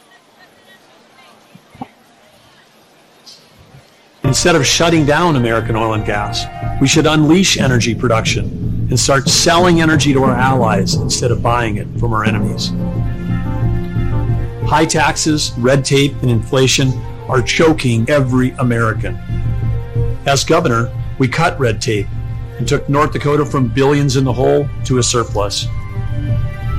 We balanced the budget every year, and we did it all while passing the largest tax cuts in North Dakota history. States created the federal government, not the other way around. Let's shrink the federal government and return power to the states. That's the thing. His record is incredible. Yeah. The state went from a deficit. He cut taxes. They're at a surplus. He has passed bill after bill that is on a conservative wish Mm-hmm. list. The only issue he's facing is name ID, and that's why he's playing through the pain. This is a Michael it's an incredible performance. it's an incredible deal It He's is. ge- I don't think he's going to miss his opportunity. It is. This is a guy who's been counted out his entire life. Grew up in a town of 300 people. chimney sweep Chimney sweep. Dick Van Dyke and Mary Poppins Built built a company and hired people from North Dakota. Sold it for a billion dollars. The guy is the American dream. And, and can I say the strongest thing I've ever heard him say is this is like you said, this is someone who has come from nothing to building a billion dollar company. He said, I can understand how to lead because I had the kind of job where you take a shower at the end of the day when you come home from work mm-hmm. than before you head in. I this think- is someone who's built themselves from nothing and he's ready to lead. I look. I think he has the potential to have a breakout moment tonight. The one thing I worry about with Doug Burgum is he's got that Midwest humility. He doesn't know Yeah. when to brag on That's true. himself. That's true. He needs to brag on himself because what he's done as governor of North Dakota and his bio alone It's incredible, Incredible. stuff, and it, it would appeal to anybody in a Republican primary electorate. But sometimes he forgets to talk about all the accompli- accomplishments he's had. That's what he needs to do tonight. Yeah, no, it's well done. Well done. Listen, we got to keep it moving along. We've got some very important guests. Thank you for the analysis, gentlemen. I think that was very, very valuable. We have the bell of the ball. Oh man, I can't wait. The bell of the ball. RNC chair, Ronna McDaniel. There she is. There she is. Come on up. I mean, I'll, I'll, I'll be frank with you. This is Thank you so much. such an honor. Thank you so much. Ronna, I, I- I don't know if you fully understand what a risk that you took by inviting the fellas in front of your big day here. Are you really feeling like it's an honor when it's 110 degrees out? And you're all. Why are you wearing suits? Because it's game day. Because game we're day. gentlemen. You look and- like Secret Service. I'm Do I trying- do- I'm do I trying put to- my sunglasses on? Yeah. Oh, welcome to the Yeah. There Great you Yeah, right? Oh, you look There you great. go. I'm not going to do that. Because we're professionals, chair. Ronna. You're professionals, yeah, Josh? we're okay. trying. We're trying our very best. Just a little little sweatier than normal. we have tried. Yeah, a little sweaterier than normal. I have my fan. Do You want me to lend it to you? Oh, yeah. Feel I'll- that. Yeah. Oh, that's, that's nice. fantastic. Is that Let's- we'll- fantastic? yeah, I think we should leave the fan over on this. we side of love the table. Ruthless. I you love- guys, this is awesome. And- Look at it's this. so great. It's, so awesome. great. Hey, everyone. It's And- and- awesome. And, and thank you so much again for this opportunity. So I hope you don't mind. I've got to write. We have great sponsors, as I know you do, yes. uh, and great donors and great people that are part of this. This particular segment is brought to you by Commitment to Seniors. Commit to, Commitment to Seniors is a project of American Commitment. The mission of a program is to shed light on AARP's public policy positions, actions, and inactions as AARP's advocacy and political engagements and how they impact their members and their financial partners. You can learn more at seniors.org. Ronna, what I, I like this is so awesome. We went into the forum. Did you go in? It's awesome. I mean, what a show. It's a show. It's the stage is unbelievable. Fox has pulled out all the stops. I mean, Rumble, Young America's Foundation, and Ruthless. What more can we ask for? what more can you ask for? what more can we ask for? It's really amazing. So, look, I, uh, there's a couple, And a battleground state. Right. And a must-win state. exactly right. That's- let's not forget Wisconsin and the city of Milwaukee because mm-hmm. they've been great. And Great you understand town. that deeply, Wonderful right? Coming from Michigan, a state that President Trump won in 2016 that was instrumental in giving the Republicans the White House. Here we are in Wisconsin, a state he also won that is tricky. It's tricky. It's a purple state. You guys are investing an incredible amount in both early vote, uh, ground game, making sure that everybody is going out and, and banking their vote early. That's it. There it Oh, is. yeah. There it is. Yeah. There it Your vote. Yeah. Bank Yeah, your vote. Text text bank to 80810. I have one of these for all of you. Oh, well, Thank we're gonna wear you guys them. want to switch out your suits? I'm gonna, wear gonna- these? I'm gonna wear that tonight. Honestly, after we take the commercial break, We have shirts for you. If we come back and I'm just wearing a tie, don't be shocked. Uh, yeah, we have a wardrobe change for you. But bank your vote. I mean, this is key. Listen, you guys are operatives. You understand the ground game. The earlier you bank your vote, Yep. say you have 45 days to vote. If if you're a, a high propensity voter, don't make us chase you for 45 days. Mm-hmm. Yeah. Get your vote in and let us free that money up to go after swing voters and independent voters, and that's going to help us. Wisconsin Democrats bank roughly 40% of their vote before mm-hmm. election day. Yeah, I, I, I love that you get down to the brass tacks here, and the brass tacks are it's money. It's money. It's money, and I know people hate getting the text messages. They hate getting the phone calls. Hey, we know you have a ballot. Turn it in. The quickest way to end that is to turn it in. I said that And last time I save was the on. money, yeah. Yeah, I said it when I was on last time. You want the robocalls to end? Yeah. You want us to stop bugging you? Get your ballot in, and then we'll have a whole series of poll watchers, poll workers, and lawyers on the ground to protect the vote, even during the early voting period. Can I ask you about different different segments of the electorate? Everybody Sure. votes differently, right?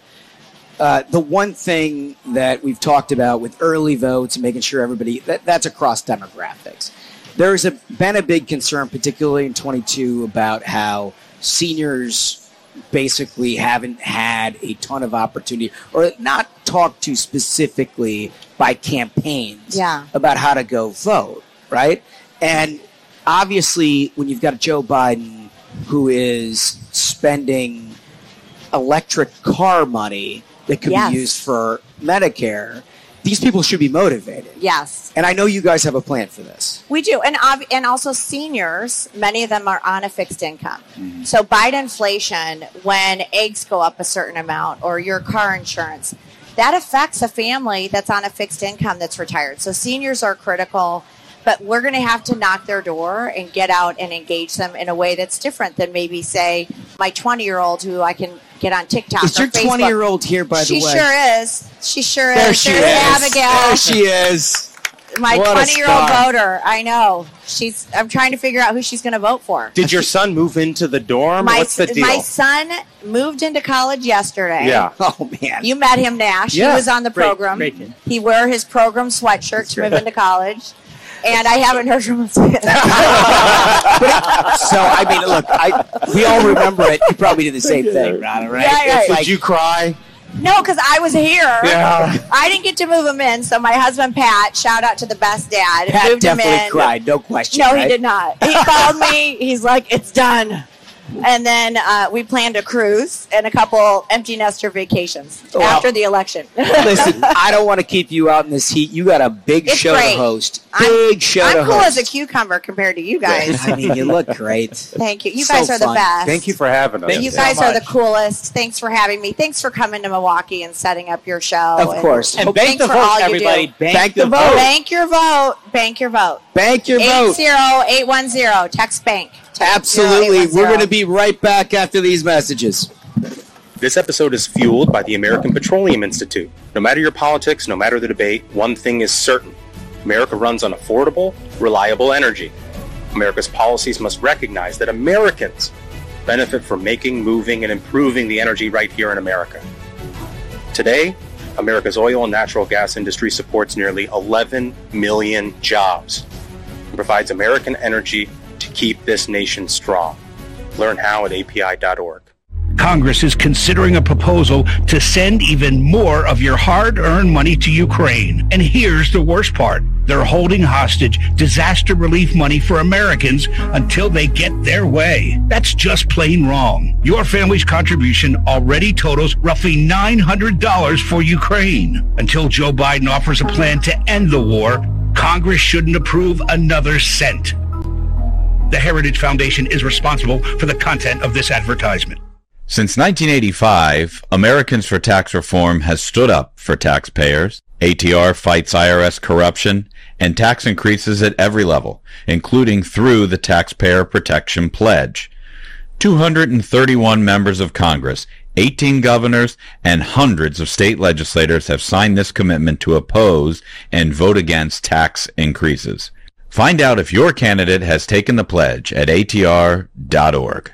Congratulations, AARP. Over a billion dollars. Wow. That's what AARP was paid in corporate royalties in a single year, totaling over $9 billion through the last decade. Most of it derived from United Health, one of the nation's largest health insurance corporations. So, wait, AARP earned billions partnering with big insurers while also lobbying Congress on changes to Medicare? AARP advocates for who exactly these days? Paid for by American Commitment. Illegal Chinese vapes are flowing over our southern border, and the Biden administration is letting it happen. Well, the Border Security Alliance is holding them accountable. A lot of these products contain dangerous drugs like fentanyl, and they're showing up in communities across America. It's time to take a stand. Demand that Biden do his job and clear the smuggled contraband out of our towns. Join the Border Security Alliance to stop the flow of illegal disposable vapes from China and Mexico. Together, we can create a stronger and safer nation. Paid for by the Border Security Alliance. Welcome back to the Ruthless Variety program here at Fiserv Arena in Milwaukee, Wisconsin. I got to tell you, uh, I have mixed feelings about our next guest because he's a gentleman. He's always been very good to the program. I enjoy him at a personal level, at uh, not a level that I, I, I usually give the respect to every. I, I, I like him. I like him, but he likes to take shots. He's, I mean, he's a, he's a little snippy. I, I wouldn't say too snippy. I mean, I, it's an honor to be here, John. Television personality Guy Benson. How are you, sir? I'm delighted to be here. I'm honored. I mean, the the lineup here. How did I make it in? I was planning to be just back here with my homemade sign, "Smug as 5'10". Yes, Uh, baking in the sun here, but I had to put that away because I'm on the show. No, the but honestly, you know, given the character risk, we appreciate you hanging out with us. Like, this is a huge risk, and we always like having you aboard. I spoke to multiple attorneys about this. Eventually got the, the green light. I was advised not to drink yet, so I'm going to hold off on that. But th- this is spectacular. Aside Thank from so the much. heat, this is. Are you drinking White Claw? It's the only thing that our uh, uh, folks have out here. Okay. I, Well, I- we have there's a rumor. roses. There's Wow, a fake rumor. news. There's a rumor. If you drink a white claw, it helps you grow an inch. Smug's trying to get to six feet. Can you get me the? Can you get me the? You want that? Yeah. Yeah. No, hey, and you know what? Get that guy in the end some too. Yeah. I mean, Oh, it's boy. just like Well, I feel like we have we have yet to ruin his career. Guy, listen. Sounds like you an aspiration. Are, you Thank you. are, uh, I think, for many people in our universe, uh, a voice of reason. Somebody who thinks about these things. Somebody who is most interested in deriving facts and making analysis about what it all means. Mm-hmm. If you look at this debate tonight, you got eight people on stage that are trailing by 40 points. What needs to happen? Well, someone has to emerge, and I think, for example, if you're going to talk about the guy who's front and center tonight, Governor Ron DeSantis, friend of the program, he's been on this Yeah. show multiple times. You know, he has not had a campaign that has gone according to plan. I think they would admit that they've had some tumult at the top. They haven't really executed in the way that they thought they would. It's not a make or break moment for DeSantis tonight necessarily, but it's close because you can do the reset, the reboot once if you're falling short of expectations. You can't reboot after the reboot. Mm. He needs momentum for people to be writing about and talking about and feeling moving forward into Iowa. He can do it tonight. The knives will be out for him, no doubt about it. And and I mentioned this on Fox the other day. What strikes me about his team and what he's doing also, sometimes you know this as a political pro, they'll try to downplay expectations heading into a debate and play that game. They're doing the opposite. They're leading into it. They're saying he's going to be the biggest target on the stage and we're ready, bring it on. If he can live up to that sort of bravado and deliver tonight, that would be a huge shot in the arm for the campaign. And then for anyone else, everyone in their mind on that stage has some path to be the one on one eventually with mm. Trump. So they're going to be gunning for that path tonight. Does that involve attacking other candidates? Does it involve bi- you know, biographical introductions of themselves? It'll be an interesting combination. And I, part of the thrill of being here and just like gets our juices going as people who care about politics, you have no idea what's going to happen until Yeah. the lights go on and the mics are hot and then it's on. And we'll be watching, and you know the guy who isn't on stage will absolutely be watching tonight very, very carefully from wherever he might be. yeah, guy, guy, guy. You mentioned you mentioned Ron DeSantis, center stage. He's not going to stop at anything.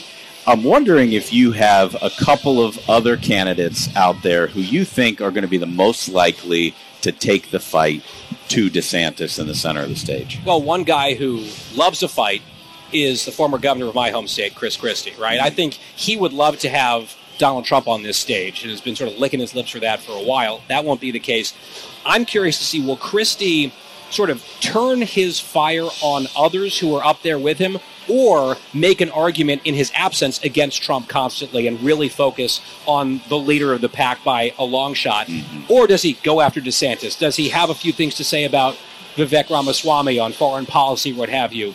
Uh, I guarantee he's got a plan. Whether you love Christie or hate Christie, he relishes a forum like this. He also has a taste for Floridian politician blood on a Yeah, debate stage. certainly does. So the DeSantis people definitely know that, and we'll see. So I, what I, I want to go back to something you said is which candidate is eventually going to have the one-on-one against Trump?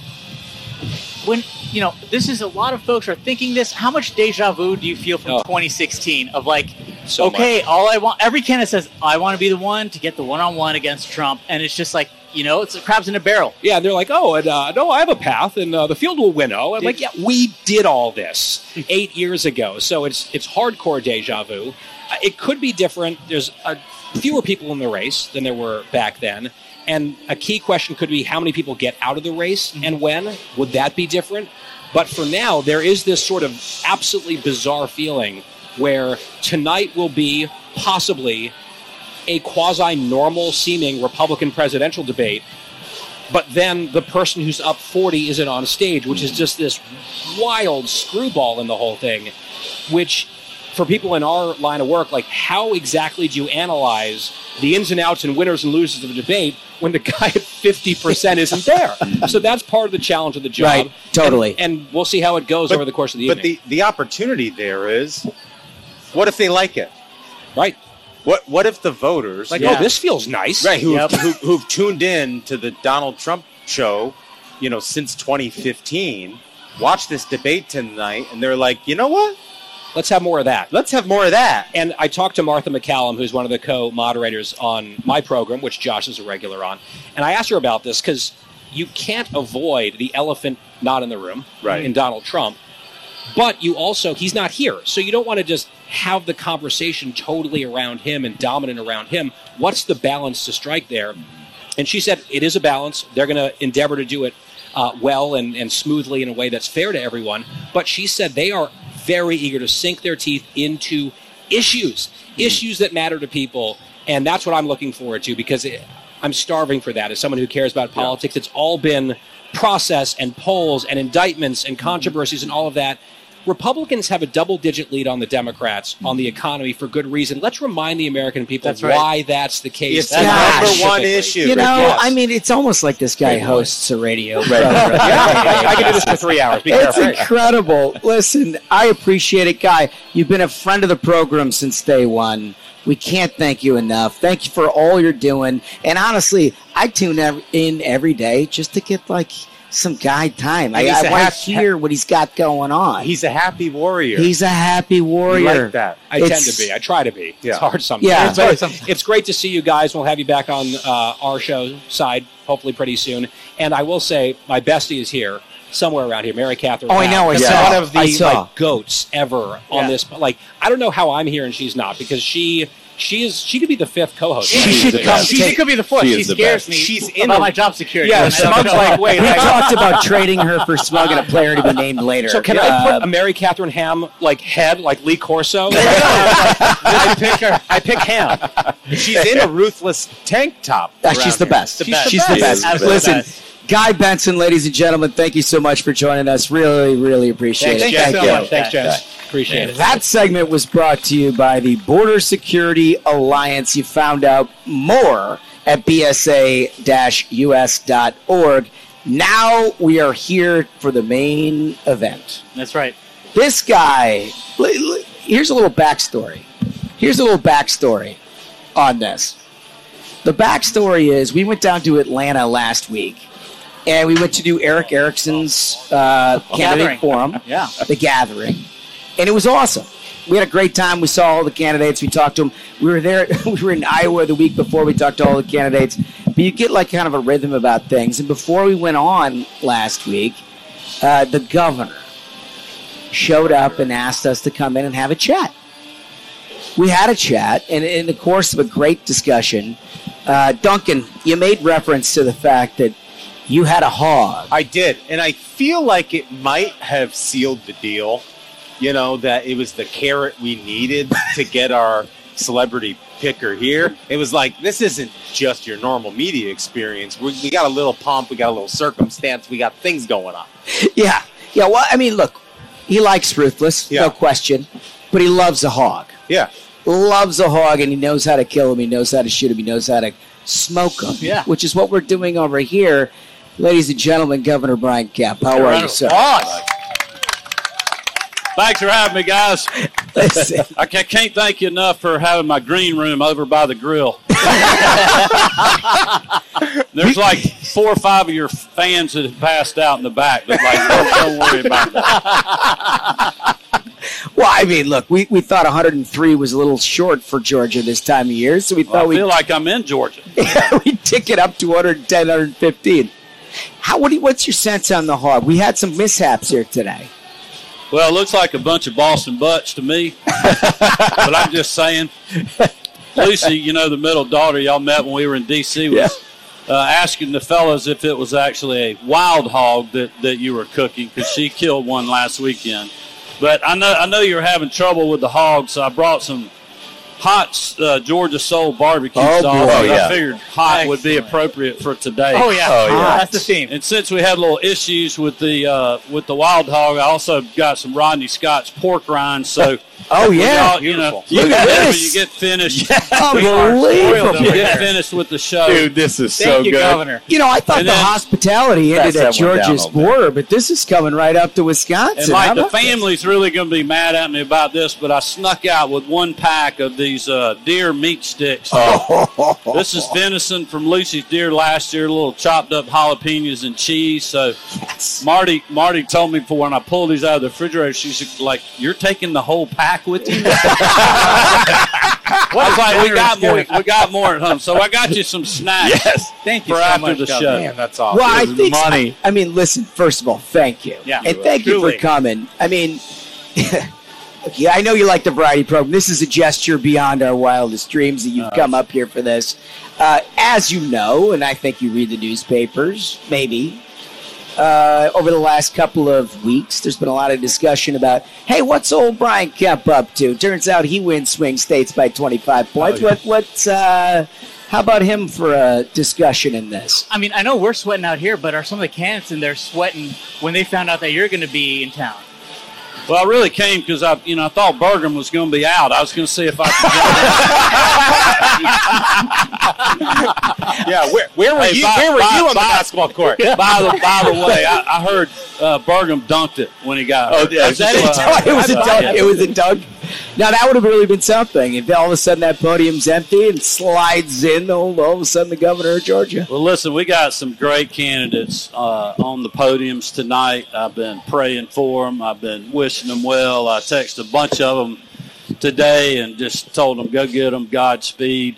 Um, you know, I think everybody that's here they want they could beat Joe Biden. Yeah. And to me, that needs to be our focus. Is like who do we have that can beat Joe Biden?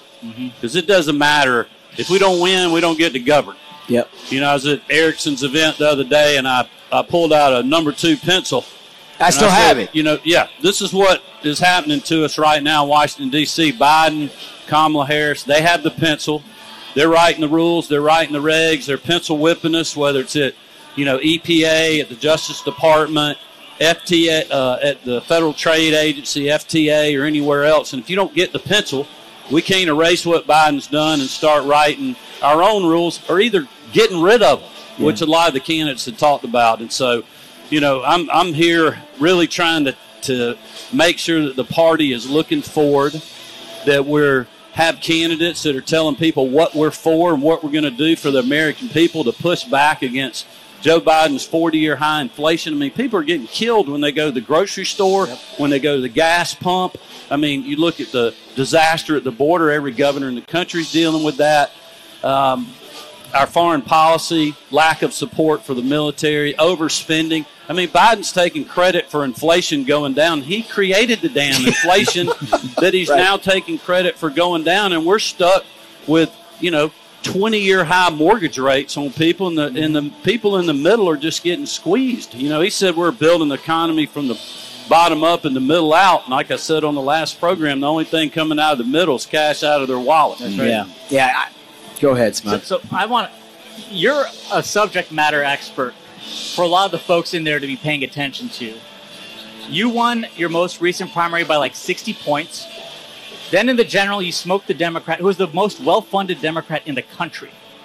What advice can you give to these candidates, not just on winning the primary, winning the general, being a candidate with a track record of winning? Because that's the most important thing. That's why we're here tonight. Yeah, let's stop crying and let's start winning. How about that? Yeah, and look, and and you know, my high school football coach told me one time, excuses is for losers. Yeah. like we need to we need to quit having a bunch of excuses for what happened in 2020 or what happened in 2022 when we should have had a lot better cycle than we did. Mm-hmm. I think everybody agrees with that. Mm-hmm. And we need to be forward thinking and we got to tell the American people like what are we for? Mm-hmm. What are we going to do? You know, what are we going to not only undo what Joe Biden did, but what are we going to do for them and their family and for our country? And and then we just have to have a candidate that can win. Yeah, I mean, so one of the things that I think a lot of conservatives across the country admire most about you is you don't get sucked into the daily media nonsense. You're what you're responsive to and your messaging on a day-to-day basis is what you're hearing on the ground. You're out all the time. You're meeting with George, you're meeting with your people, you're talking to them about what matters, and that's what you're conveying on a national level. You don't get sucked in and take the bait mm-hmm. of whatever it is that they want you to talk about. When you look at that stage tonight, is that what these guys need to do? Well, I think that's part of it, but also their supporters, the supporters of the people that aren't here tonight. Yeah. Um, you know, have got to do the same thing. Us looking in the rearview mirror at the 2020 election is not going to do anything but get us beat in November of 2020. You are not going to win swing states like Georgia and Pennsylvania and Arizona if you're looking in the rearview mirror. And and we're dealing with that right now in Georgia. I mean, everybody's looking at all these different indictments. You know, we need to understand what they, what they are. I mean, they are they are political.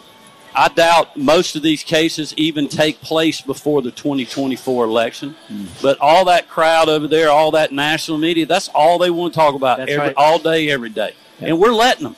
Mm-hmm. We're letting them because we're going down that rabbit hole when we need to be talking about how bad Joe Biden and Kamala Harris are Yeah. and what we're going to do for the American people. And that's why I'm so excited about the debate tonight. I don't think this race is over. I think everybody in that room's got a shot to catch lightning in a bottle or either have somebody say, hey, I didn't know much about that guy or that girl, but I'm going to learn more or I'm going to pay more attention to them. And then let's see what happens between now and the next debate. Oh, it's just it's well said, and I think it, it encapsulates a lot of the momentum and energy that you feel out here right now. A lot of people that want to hear for the first time. I mean, we're political junkies, right? So we live this stuff. We've heard everybody's pitch over and over and again. Tonight is the first time millions of Americans will actually hear from each one of these candidates in their specific pitch. Well, that's that's the thing. You haven't had a lot of people that have been quite honestly fortunate enough to listen to you guys in in-depth interviews with presidential candidates Yeah. where you can actually hear about what their policy proposals are, what their real records are, what the governors have done in their state. Just incredible records. You know what Nikki Haley's done. We know what Vice President Pence has done, what Senator Scott's done. I mean, just really when you look through incredible resumes, but nobody's hearing, um, you know, they're not hearing a 15 or 20 minute stump speech. Mm-hmm. They're not even hearing two or three minutes on the national news because it's all about, Yeah. you know, what happened three or four years ago. or it's ago. their, their response to an indictment, or it's a response to like Yeah. whatever wedge issue of the day. It's not actually what they the view. response to the indictment should be I'm tired of hearing about the damn indictment. We know what this is. This is what I'm going to do for the American people. Mm-hmm. Oh man, listen, there's a lot of lessons. If there are candidates anywhere in the country Really? aspiring for office, local, statewide, or what have you, you got to listen to that guy because there's a lot of a lot of tactics that are discussed about you know whether you go out and you do like the ballot harvesting in states where it's legal and all that.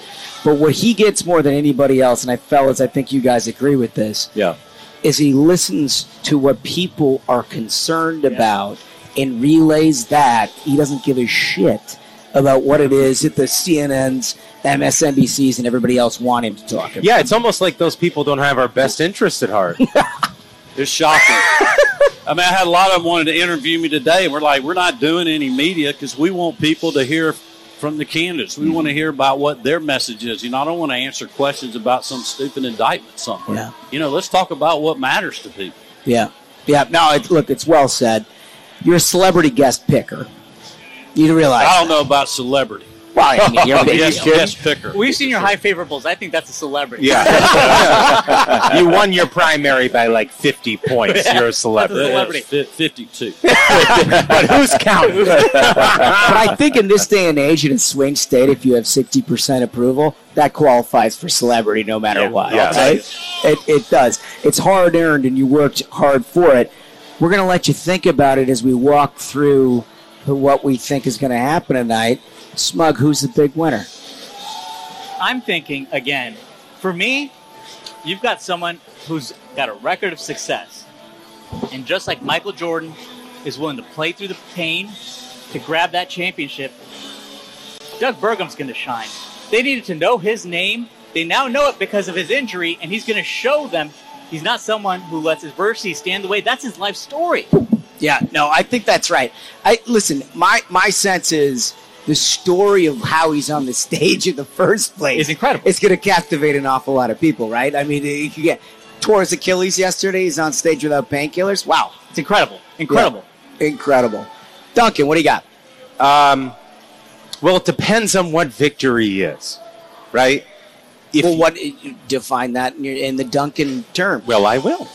Um, who's going to get the the most cheering from the media uh, after the debate?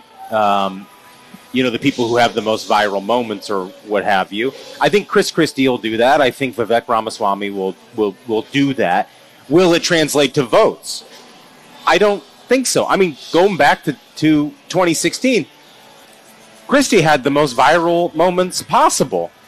But as he has admitted himself, that was a murder suicide against Marco Rubio. Right. It ultimately didn't translate to votes. I think the person who's going to be able to translate uh, their performance tonight into votes is Governor Ron DeSantis. And it's for the reason I mentioned earlier, and that is if everyone's attacking him, that is his comfort zone. This is a guy who deals with the media coming at him all the time. Mm-hmm. And if he takes it the same way as that exchange mm-hmm. and responds to those attacks and commands the stage, this is a guy everyone's been talking about. Obviously, the campaign has had a lot of hiccups. I think the Super PAC did him a huge disservice with that memo that they released. A and you're going to have you're going to have every single one of these mainstream media outlets. If he talks about his family tonight, they're going to be like, "Oh, well, that was in the Super PAC memo. That is not real. You know, he's not an mm-hmm. authentic candidate, and it's all bullshit, obviously. And you don't have to tell Ron DeSantis what to stay,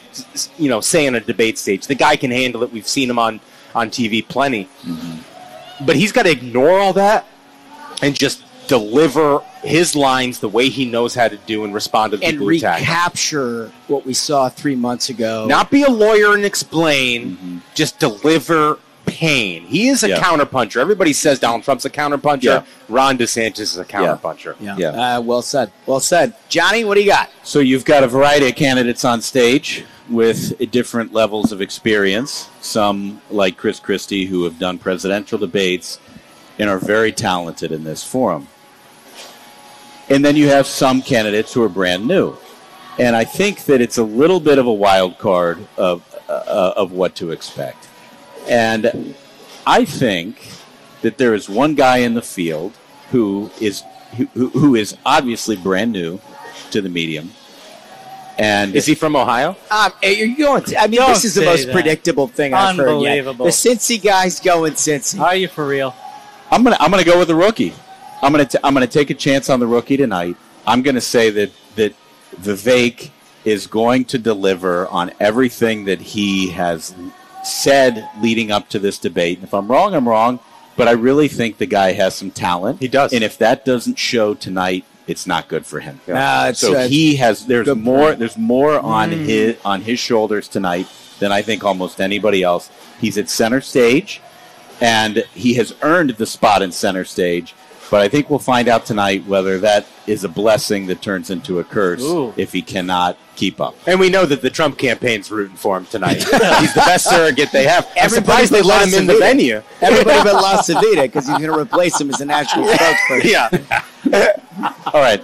All right. So now we have the celebrity. Uh, you've given this thought, obviously. You're friends with basically everybody on stage. Governor, what are your thoughts? Well, I, I, I'm going to pick the loser of the debate Okay. instead of the winner. Can I do that? Yeah. Sure. So I'm thinking, my, my thinking, and this is a political answer, but it really is the truth. I think everybody here is a winner because they've gotten in the race. Takes a lot of guts to do that. They've been putting their heart and soul into it, and you know, quite honestly, had to do some things that I, I don't really think you ought to have. You know, governors, former governors, former ambassadors, uh, U.S. senators, and other people trying to say, "Hey, give me a dollar so I can get on the debate stage," but that wasn't my call. Uh, so I just appreciate all of them being out there. I think I think it's going to be a great night for people to really see where the field is and learn a lot about people. Uh, I think the Trump campaign's making a big mistake by not being here. Uh, they are my loser tonight. Uh, I think you know, being from Georgia, spent a lot of time in Atlanta. I kind of I feel like they're in the situation the Falcons were in when the Super Bowl when it was twenty eight to three. My God! wow! Wow! And But- that, but that you remember- pain for you to surface that. But you remember what happened, right? I remember You know, it you well. get complacent, you get into prevent defense, you try to try to start spinning all this stuff instead of just simply answering the tough questions like everybody else that behind us going to do tonight. Because you know damn well there's going to be some tough questions, even if uh, Bret and Martha don't ask them.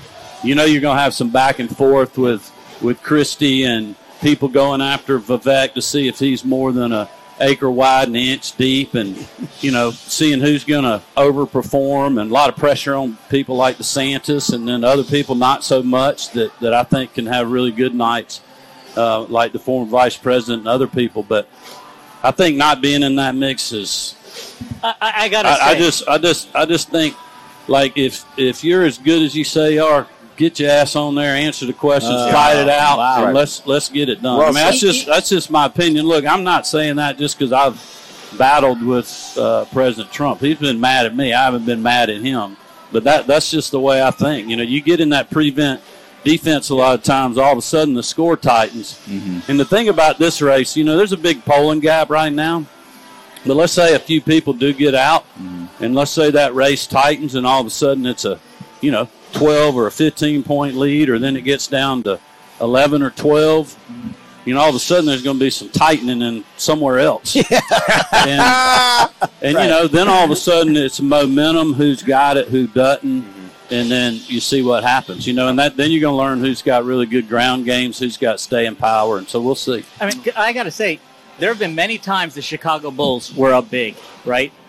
But Jordan never left at halftime. No. He always showed up. And you're someone who won big, and you never stepped away, even when you were up by 50 points. I think, I, I, I mean, I got to agree. Oh, let me tell you, I, I, we wanted to run ads the Wednesday after the election. I mean, you know, was it, was it just you? Was it just you spiking a The football? staff, no, the staff wouldn't let me do it.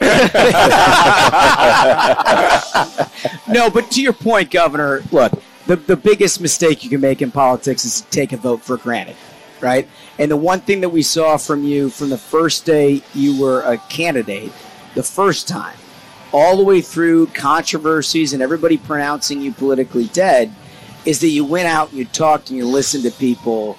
And in the end, when you carried their message, they were with you in the end. And look, I know people. There's a lot of other people that think the former president's doing the right thing here. I'm just telling you my opinion. We'll we'll see as this plays out.